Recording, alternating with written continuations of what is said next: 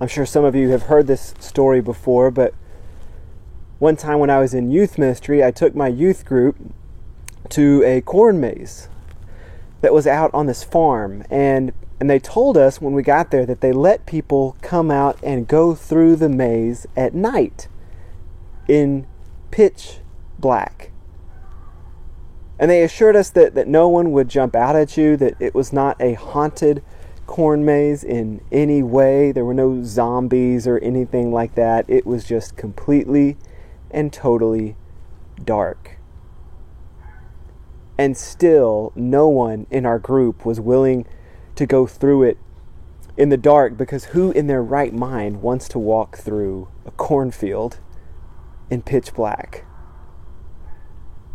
Of course, the fear of, of walking through the maze at night has nothing to do with concerns about the maze itself and everything to do with fears, anxieties, and concerns brought about by darkness. Darkness causes us to, to question things that we would otherwise take for granted. Darkness plays tricks on us, causing us to, to see things that aren't really there. Darkness gives shelter to ill intent and offers cover for indulging that which we would never acknowledge in the light. Darkness allows our minds to create a world in which our deepest fears run free because there is no light to expose their fallacies or illegitimacy. And so Jesus comes along and says, Whoever follows me will never walk in darkness, but will have the light of life. Jesus says that he has come to offer an alternative to, to a life given over to the fear of enveloping darkness. He tells us that he is the light of the world. Good morning and welcome to my backyard. Uh, I'm coming to you late Saturday night from our backyard. Uh, as many of you know, it has been quite an adventurous week at our house. And so by the time I got around to recording this, I thought I'd just set up shop here in our backyard. And our our family's journey to become foster parents accelerated immensely and wonderfully this past week. And while this journey has, has been entirely of our own making and, and decision, we are so grateful that, that so many of you have, have shown us in your support, encouragement, meals, and gifts that while this may have been solely our decision, it is not solely our journey. It's one that that many of you have made your own decision to join us on. And for that, we can't say thank you enough. We are continually blessed by and encouraged by our Vine family, and, and we love and appreciate you all so very much. So thank you.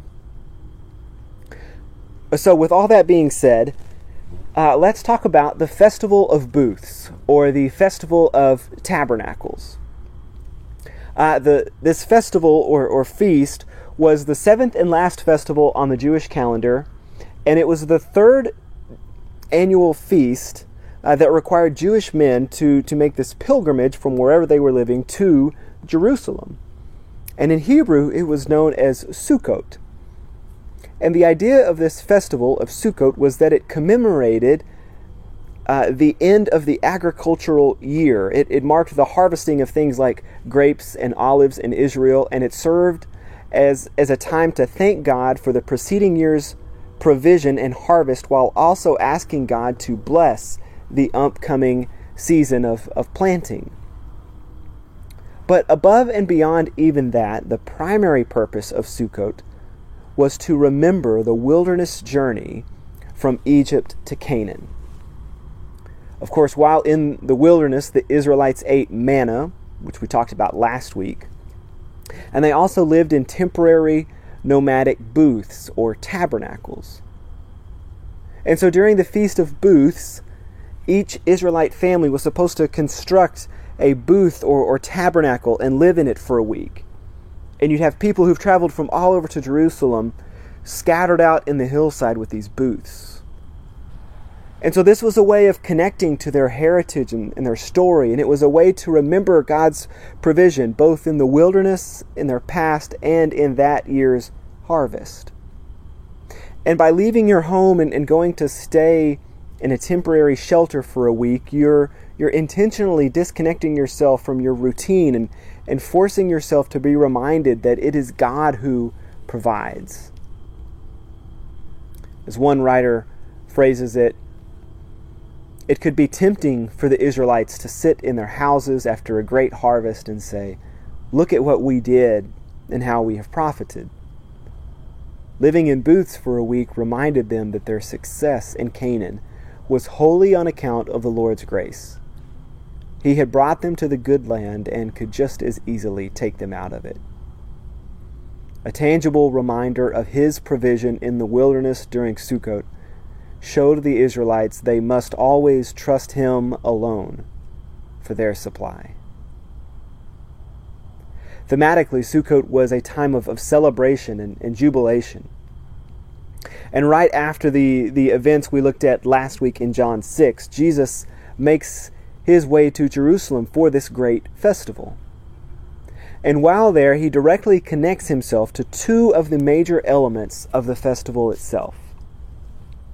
Uh, one that we won't spend too much time delving into this morning was a, a water pouring ceremony, a, a, ritual that involved quite a bit of pomp and, and circumstance that, that culminated on the festival's last day. And so, as Jesus participates in the, in the activities of the festival, John tells us that on the last and greatest day of the festival, Jesus stood and in a loud voice said, Let anyone who is thirsty come to me and drink. Whoever believes in me, as Scripture has said, rivers of living water will flow from within them. So, on the same day that this ritual would have taken place, Jesus stands up and, and applies what's happening there to himself. He borrows from the water imagery to make a point about himself, his identity, and what he offers to his followers. And he does the same thing, it seems, with the concept of light. You see, another celebratory aspect of the festival was this fantastic light ceremony that took place throughout the feast. On each afternoon of, of the seven day festival, people gathered at the temple's court of women where there were these four massive oil lamps. And priests would come and, and they would light the lamps which were meant to remind the people of, of the pillar of fire that guided the Israelites in their wilderness journey.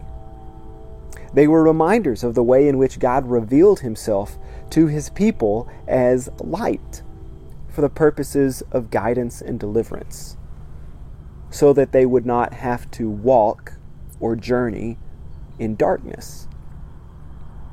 And it was said that these huge lamps were so bright that the light penetrated every courtyard in Jerusalem. And, and, and so people would, would dance and, and sing songs of joy and praise in the light of these huge lamps. And so in John 8, seemingly at the conclusion of this festival or, or shortly after its conclusion, Jesus stands up in this same temple court area and proclaims, I am the light of the world. So, just as manna was, was temporary fulfillment for the body, while the bread of life is, is nourishment for the soul, so too the ceremony of lights provides light temporarily. But as the light of the world, Jesus says that whoever follows him will never walk in darkness. And instead of lighting up every courtyard in Jerusalem, Jesus is light for the world. So there's this enduring quality to this description that echoes what we, what we heard in the bread of life claim. There's this continued contrast between temporal physical provisions and the eternal lasting nature of Christ. Physical darkness is, is one thing and scary in and of itself, but spiritual darkness takes it to another level. God's work has been about casting out darkness from the very beginning. Genesis begins with God speaking light into vast darkness, and, and while this is a recurring theme amongst many of the writers of our biblical texts, no one picks it up more frequently than John. The word light is, is used more in his gospel account than any other book in the New Testament. John even begins his count his account of Jesus' life not with the birth narrative or, or a genealogy of Jesus, but with a reminder that Jesus is the light of all mankind, the light that shines in the darkness and that has not been overcome by the darkness.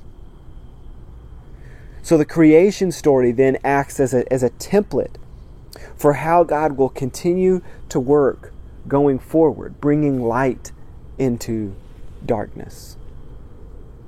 And it's that truth that was celebrated during the Feast of Tab- Tabernacles. And it's what Jesus' statement draws upon as he proclaims himself the light of the world.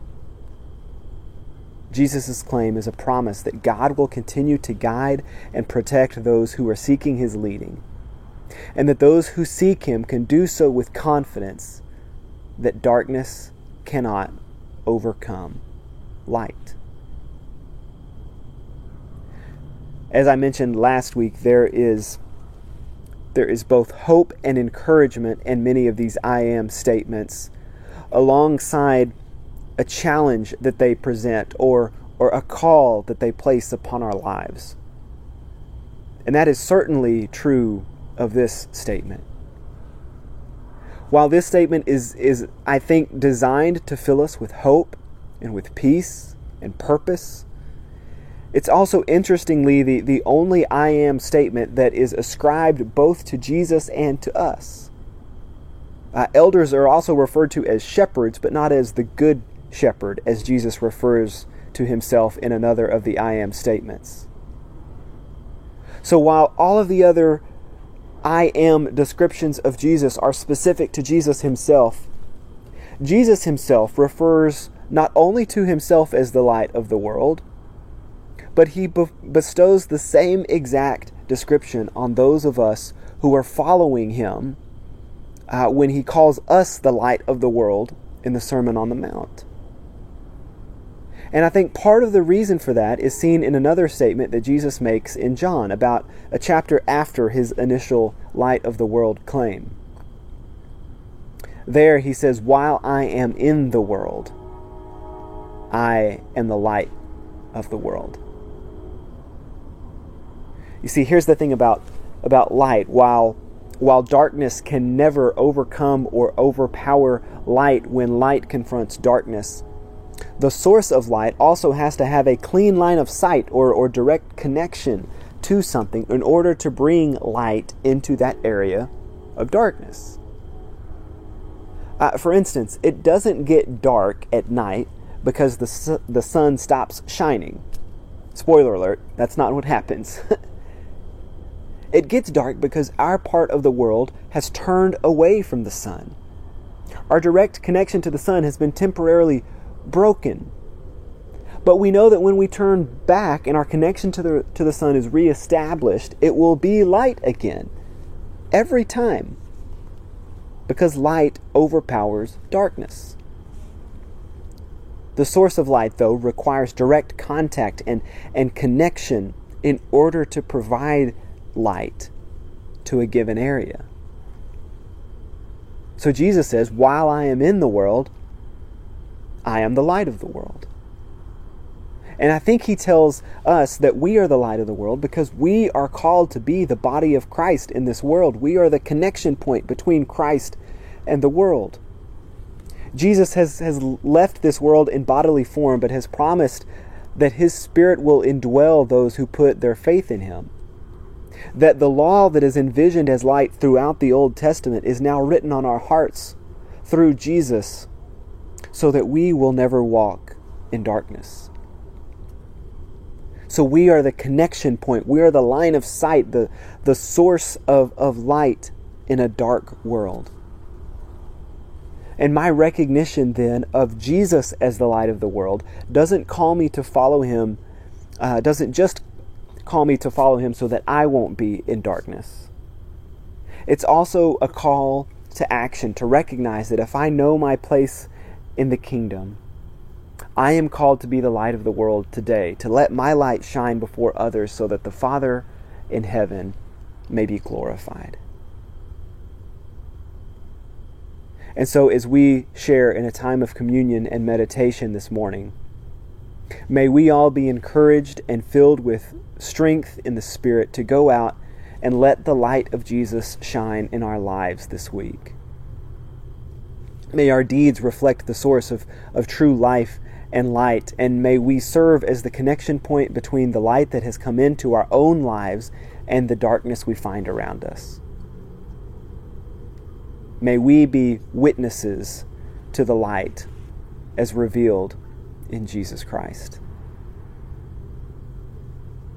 Let's pray our prayer of confession together now and, and then share in a time set aside for communion, for reflection, and meditation. We confess to each other and to you, our Creator, that we fall short of being what we were created to be and what we have committed ourselves to be. Hear us, forgive us, renew our resolve to build the kingdom of Christ.